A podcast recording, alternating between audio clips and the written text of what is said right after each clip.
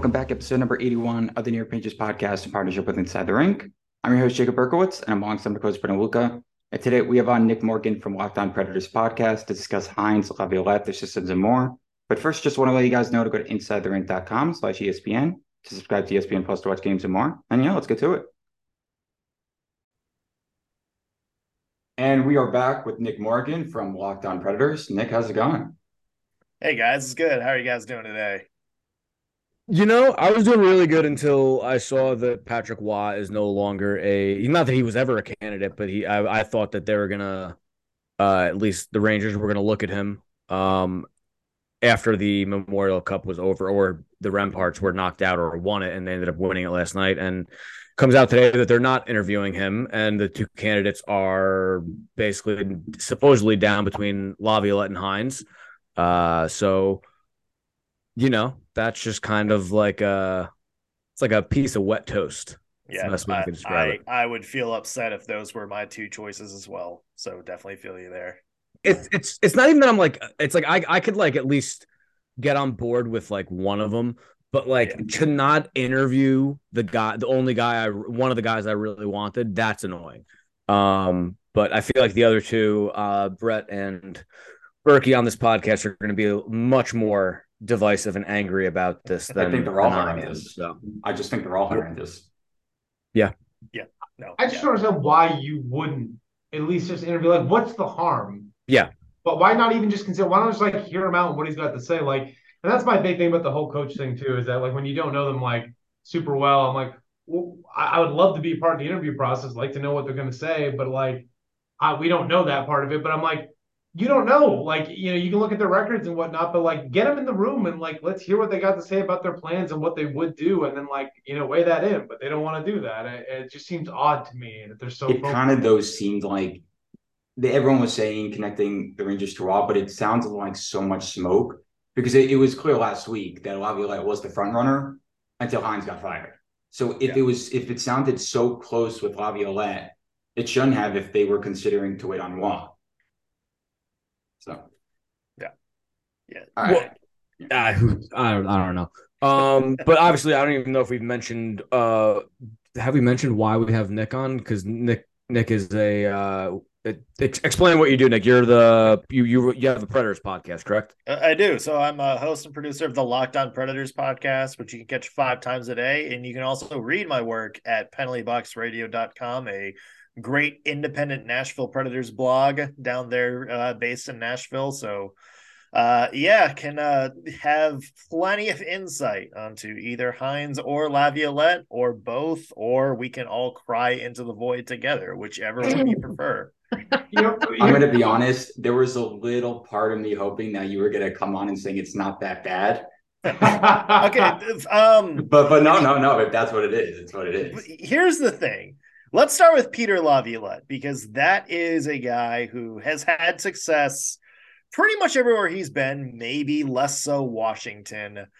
You know, this was a guy who led the Nashville Predators to their only Stanley Cup finals berth and the very next year, the President's Trophy and their first two Central Division titles in team history. So it's not like he's a bad coach. He's just a guy that I think has a very distinct, I guess, kind of coaching role. And I think because of that, he's got a shelf life. Did you expand on that? Like, what do you mean by that exactly? Like, by his particular style and whatnot? I think when it comes to Peter Laviolette, he is a guy that can go into a team and sort of press the right buttons in order to get the best out of the team. You hear a lot of people, you know, talk about his coaching philosophy as tough love, so to speak.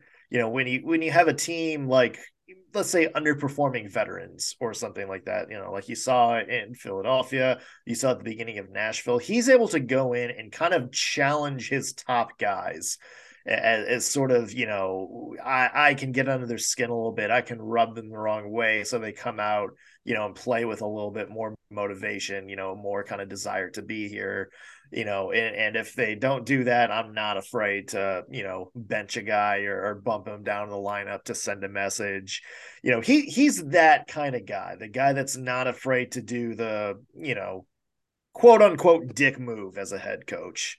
Um, no idea if I'm allowed to swear on this podcast or Oh not. yeah, yeah, go right ahead. Go right Yeah. ahead. Uh. Fucking you know, go for it, he's, man. He, he's more of that kind of coach, and it works. You know, he is a guy that can, you know, he, he's proven to get a lot of value out of players. You know, guys like Ryan Johansen and Nashville have had their best years under him. Viktor Arvidsson did very well.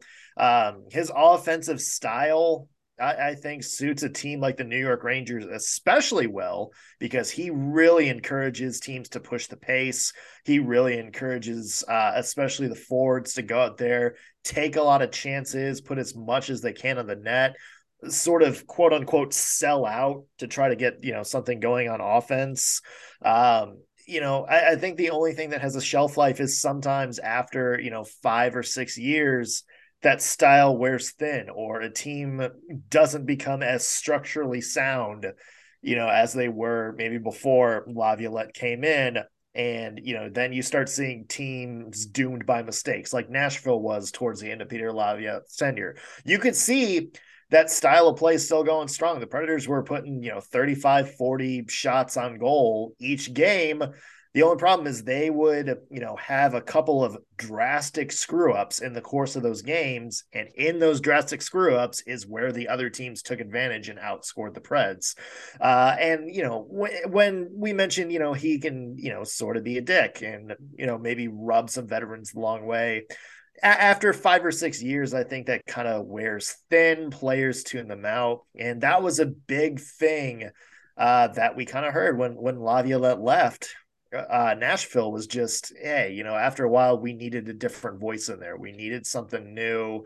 Uh, we needed, you know, a player is, you know, we needed like the players to kind of step in and respond to a new message.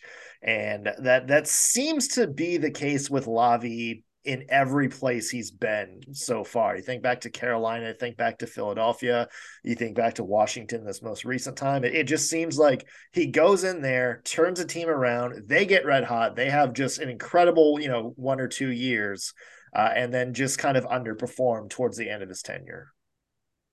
So I mean, in the context of the Rangers, then that almost doesn't seem like his negative would be necessarily be a bad thing. Then I was just gonna say, yeah, I agree. We're not, we're not, lo- we're not necessarily looking for The five years concern down is, though, road is- to build a team like where this is a win now sort of team that we have built. You know, But does he know when to bring the hammer down? Like, obviously, there's a time and place for everything. Does it seem like he just brings it down all the time, or he understands there's a time and place to do it? I think a little bit of both, and it depends on the situation because we've seen some of it. You know, he was he was a little bit tough on Ryan Johansen when he first got here. Ryan Johansen responded by having some of the best years of his career. You know, you know, two three years once he got in the lineup.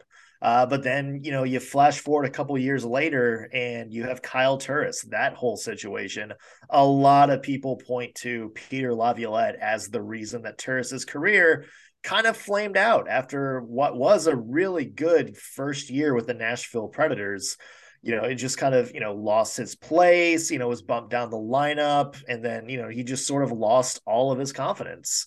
Um, so it's, it depends on the player. And I think that's maybe something that Laviolette needs to be a better judge of is okay, which players, you know, can I, you know, sort of get in their face and fire them up and they're going to respond. They're going to toughen up and fight back versus, you know, what players am I going to do this to and they're going to fold. And it's not necessarily like a, oh, you got to be mentally tough to play in the NHL thing. There's been some really good players, you know, that have kind of respond, responded not negatively to what Laviolette has done. You know, you look at Mikael Granlund, uh, you know, was really good in Minnesota, came to Nashville, didn't gel with Laviolette.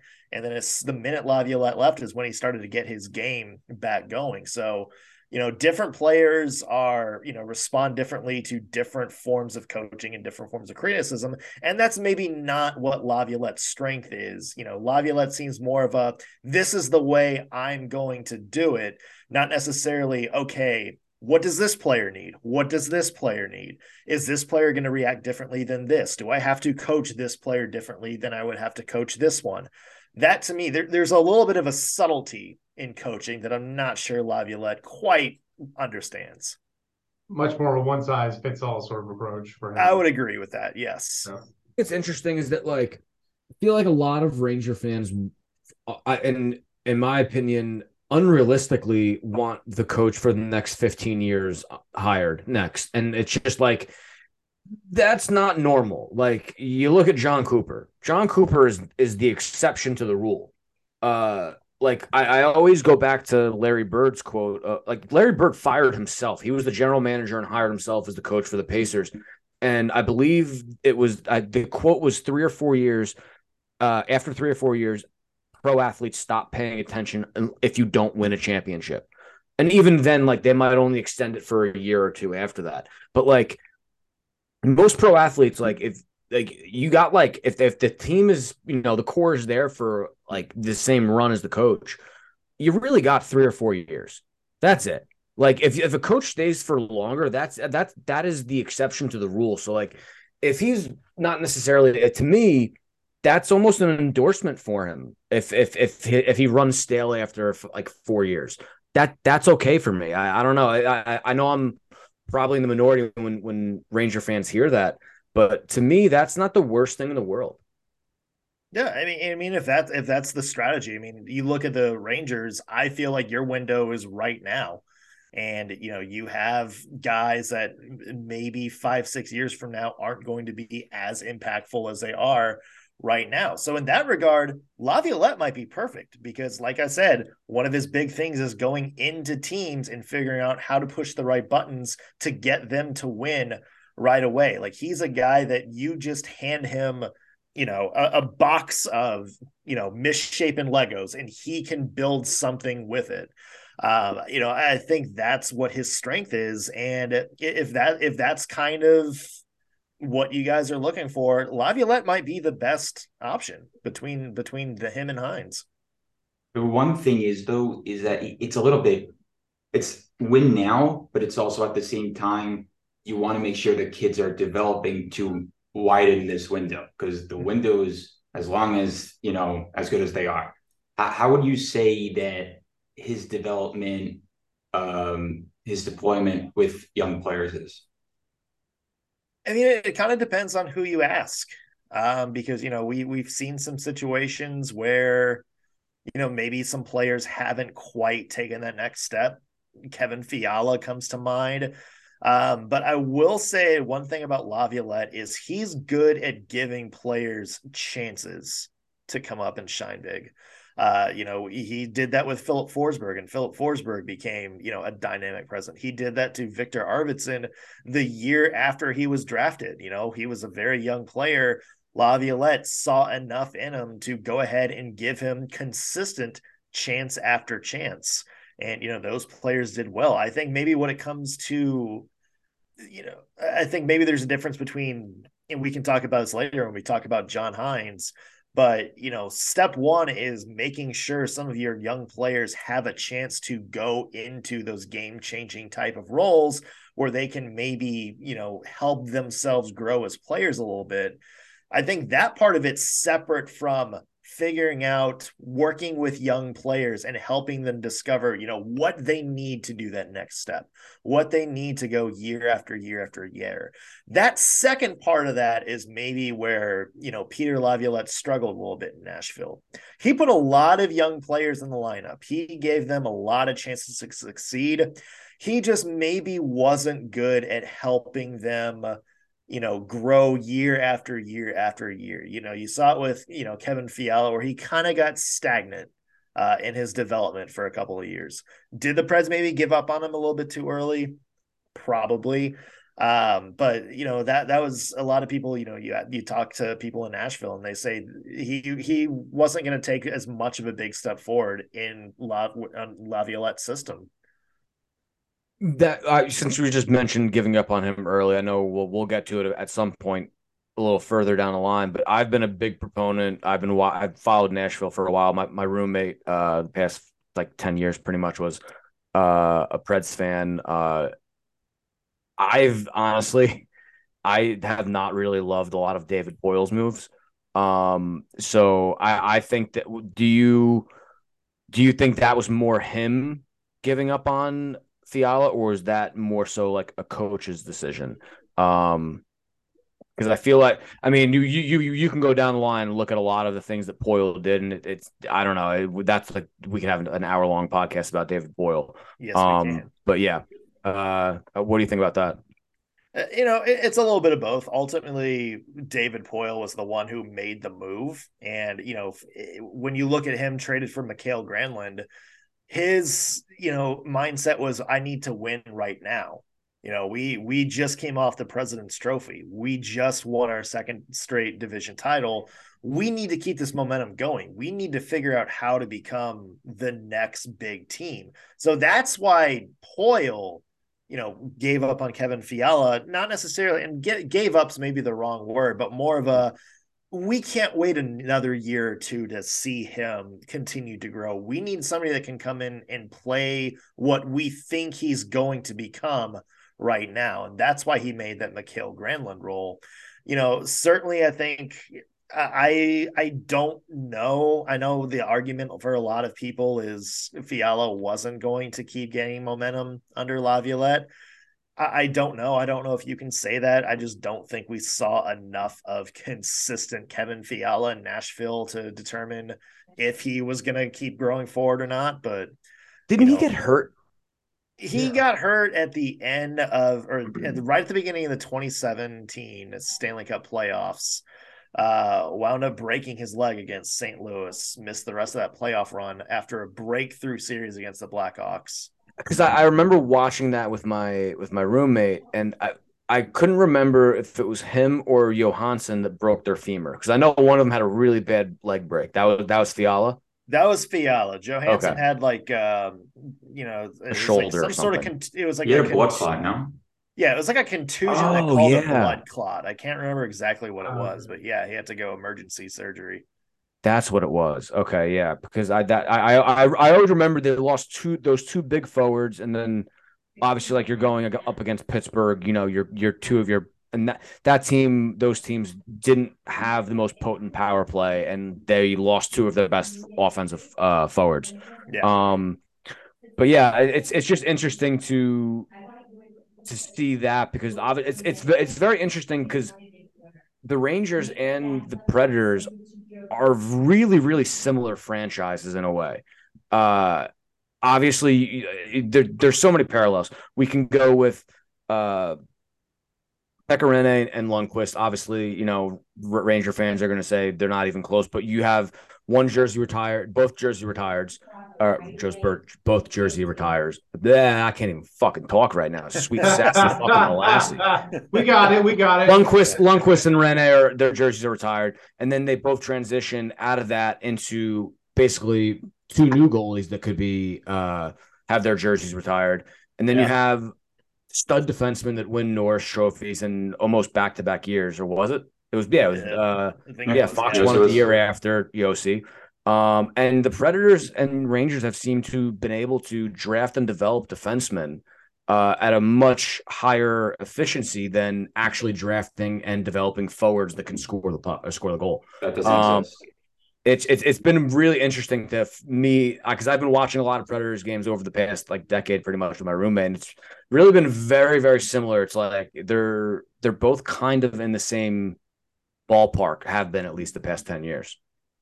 Yeah, and it's kind of interesting too because it just seems like they're always in that conversation for you know this is this is a really good team this is a team that's in the playoffs lock them in but it just doesn't seem like they're a team that everybody is all in on you know, you know it, as good as the Rangers have been over the past years you never go into a season hearing oh this is this is the Rangers year this is the year that they're going to absolutely take it away and I think a lot of people have said that about the Nashville Predators too. I mean, the Nashville Predators just had the second longest playoff streak in the NHL snap this year. Uh, since 2004, which was their first year in the postseason, they've only missed the playoffs four times now since since 2004. That's only four misses in 20 years. So they've been a model consistency. They just haven't been able to find a way to find those one or two missing pieces that take them from always in the playoffs, always, you know, kind of a dark horse team that can make a run sort of thing to being a legitimate contender. So Agreed. a very big thing that the Rangers were looking into, or rather, they should be, is a coach that can make in-game adjustments. How does Laviolette do in that department? Uh, do you want me to be positive or no? Just, just, No, just no, straight up truth. Straight up truth. Yeah, I, I I think that's maybe one of the weakest parts uh, of his coaching game is he doesn't adjust well. Um, I mean, we've seen this a lot in, in, games in in Nashville. You know, the Preds would go up one nothing. They're on the front foot. They are shooting puck after puck after puck. One thing goes wrong and it just completely collapses. You know, because the other team is able to figure out, okay, what are they doing? How can we adjust? So you saw a lot of games in which the Predators would start off super strong and then just fade as the game went on. You know, it doesn't seem like you know he could roll with the punches and that was kind of one thing that stood out especially at the end of his tenure and i know some of that may not be you know all his fault you know i think there's something where you know if if a team just kind of crumbles after you know one you know piece of adversity or one things goes wrong you know that that's something you may have to look at some of these players and ask okay what's going wrong here? But um you know at the same time the the lack of adjustments from Laviolette didn't necessarily help. Yeah that's uh that's probably a bit of a problem concerning the main one of the main reasons with Gallant besides the locker room stuff was his problem with in-game adjustments i mean we saw after game four i mean how long did it take him until he actually made an adjustment it Yeah. was Yeah. Or Well, I, I would also argue that Gallant didn't make changes pre-game, let, let alone Yeah. in-game right, adjustments. it wasn't There- even I- in-game, it was that- that's a completely different issue. But he there there was almost zero structure and uh stre- you know uh strategic adjustments prior to games. I feel like sometimes with him. Um, Absolutely, yeah. So I think that there both those cases are can can be made for Gallant or against Gallant rather. Um, no, we don't we don't have you for that much that much longer. I feel like we, we kind of hit a lot on Laviolette. Um, so let's kind of switch over to Hynes, the guy who obviously replaced him. Um, and it's it's it's interesting that the guy who replaced him and they're both now up for the same job. Um, but Hynes took over a kind of almost depleted team. Uh, from what I remember, they were like they were not going to make the playoffs that year that Hynes took over, and then the team had like a pretty. No, I wouldn't say miraculous because they didn't win anything, but they made the playoffs and when they weren't expected to. Um, for, for two years in a row i would say yeah, exactly. I, I even the second year they made it. You're right. Uh, they, they- I do, I did not think that team on paper was good enough to make the playoffs, and they did. So, what are some of? So let's go through the same questions that we did with Laviolette. What are some of the attributes that he brings to the table? You know, uh, uh, you ask people in Nashville this question, and you know, John Hynes is one of the most hated figures in Nashville history, just because a, I don't think he was that popular of a hire to begin with, and b, obviously, never made it past the first round. I, I do think, as a coach, though, John Hynes is better than a lot of people, especially pundits around the league, give him credit for and I think we're able to say this now in retrospect. He was given a pretty impossible task in Nashville in taking a team that we now know was pretty subpar and turning them into a consistent Stanley Cup contender.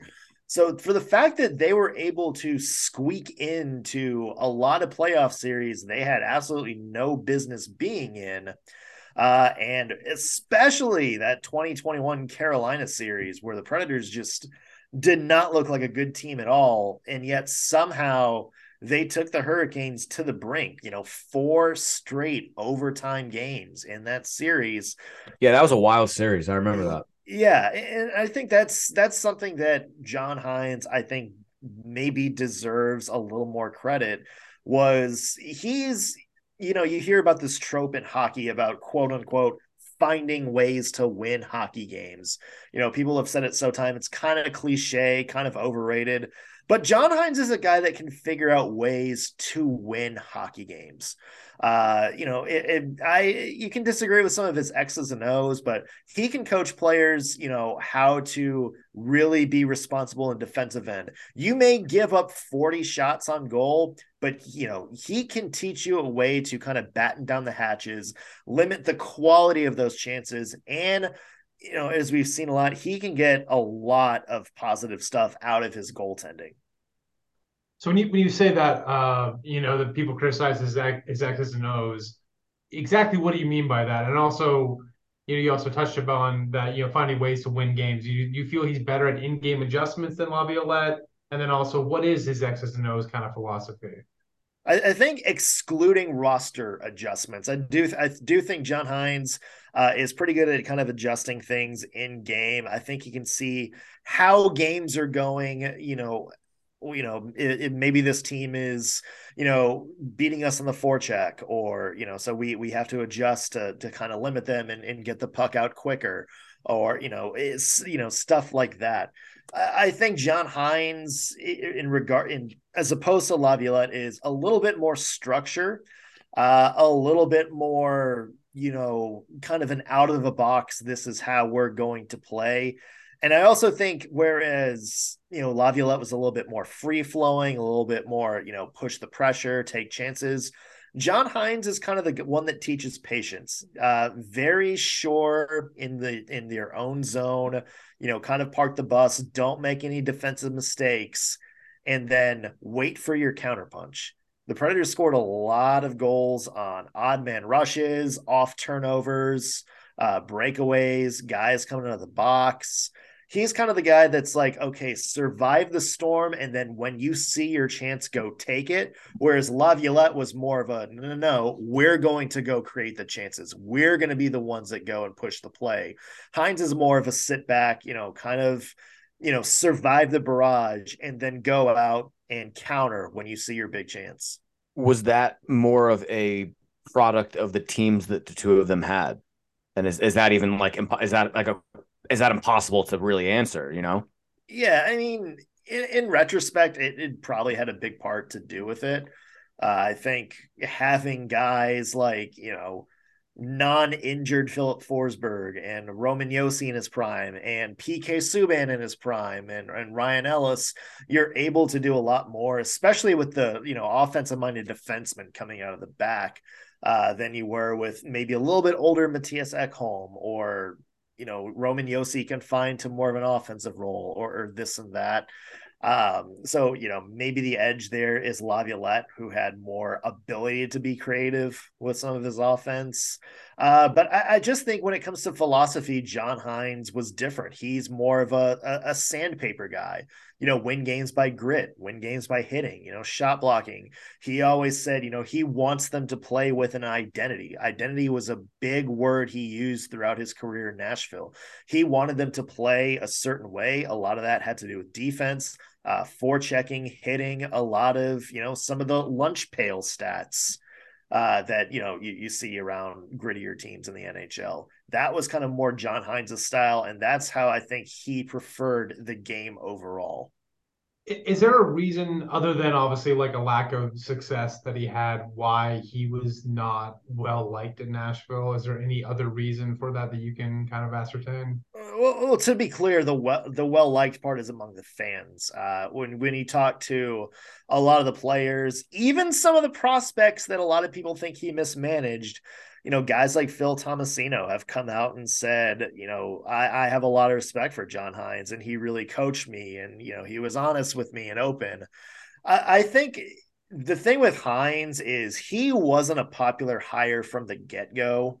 Uh, Laviolette was released mid season. A lot of people are like, okay, you know, let's go out and, you know, hit a home run, maybe take a chance on exciting on coaching prospect and not 24 hours later all of a sudden you have John Hynes come in who had one winning season in what five years in New Jersey, something like that. And then, you know, David Poile's like, okay, this is our guy, not the interim, but our guy from here on out. And I think a lot of fans were kind of disappointed. They're like, oh, this guy who's never really won anywhere, is now the guy that's taking the reins of this team that just got to the finals a few years ago and seemed to be on the next step. So I think there was some a little bit uh, of prejudice there.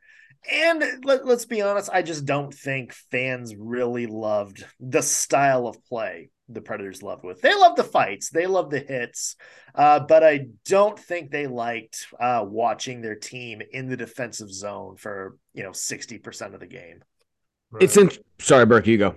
No, no, I was just mentioning that you mentioned grit before.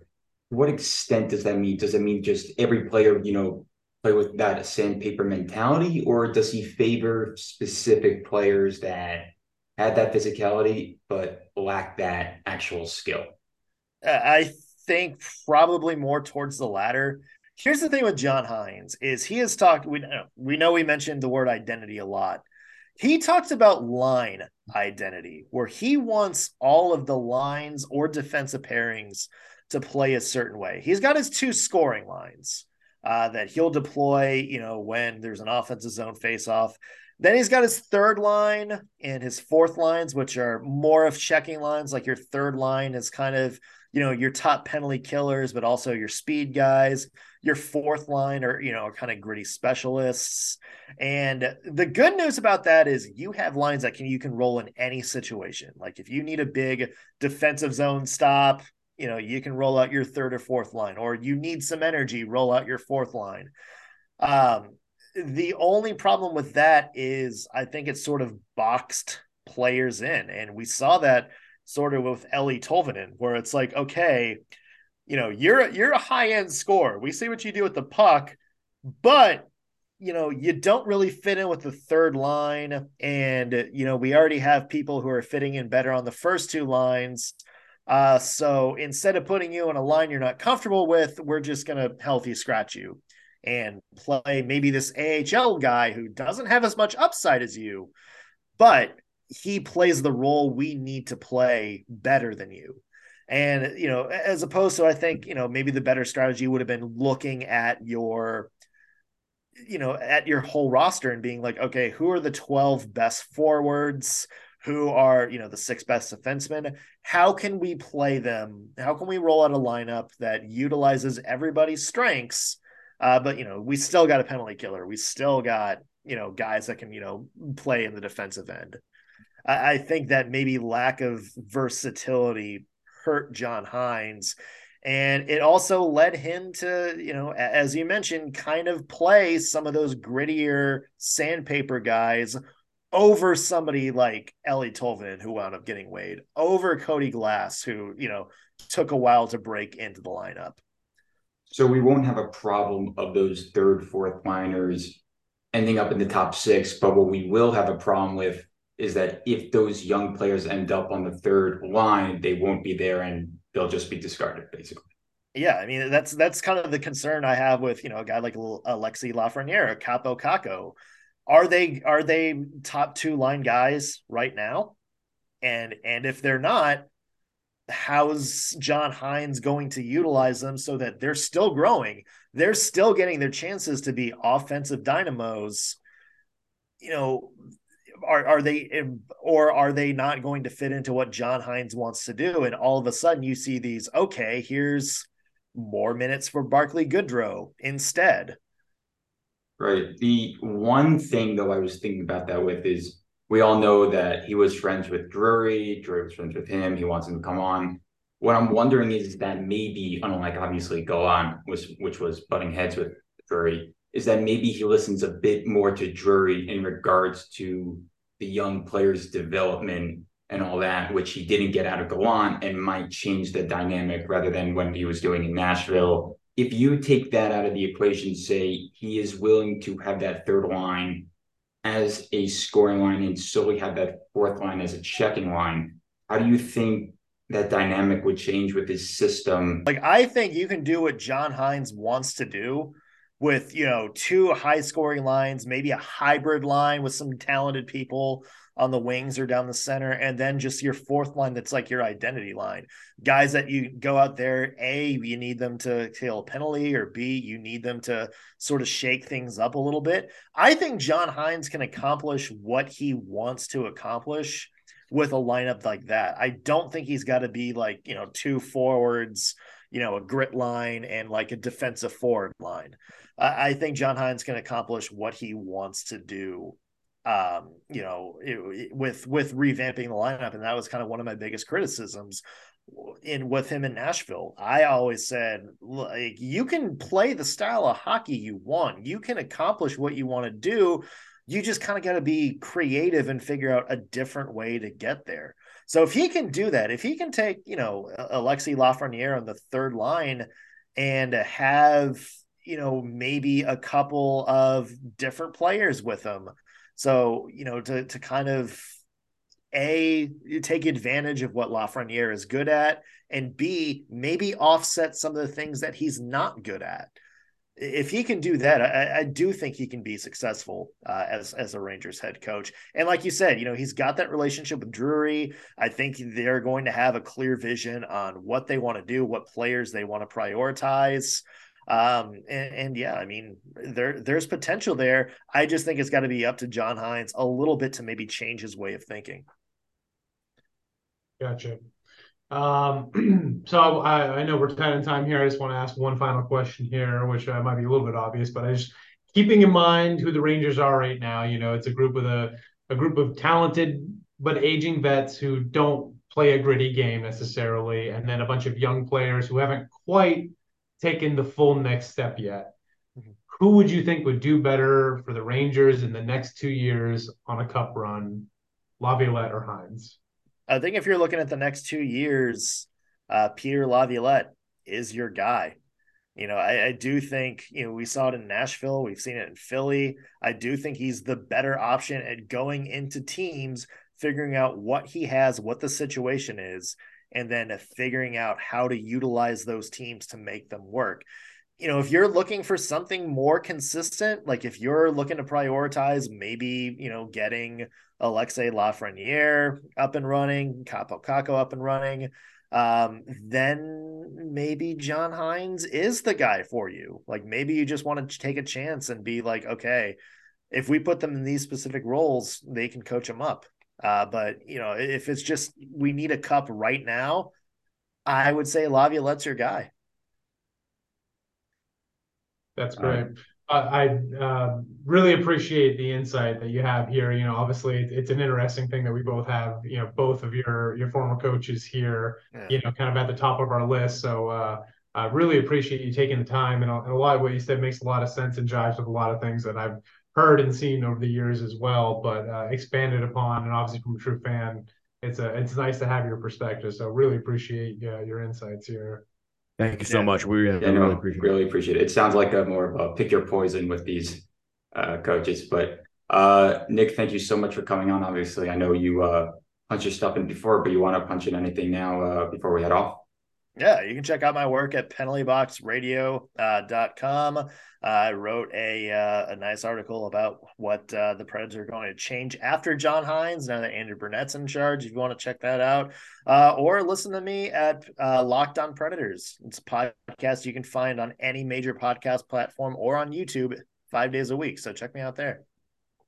All righty. Thanks, Nick, and uh, take care. Thanks, guys.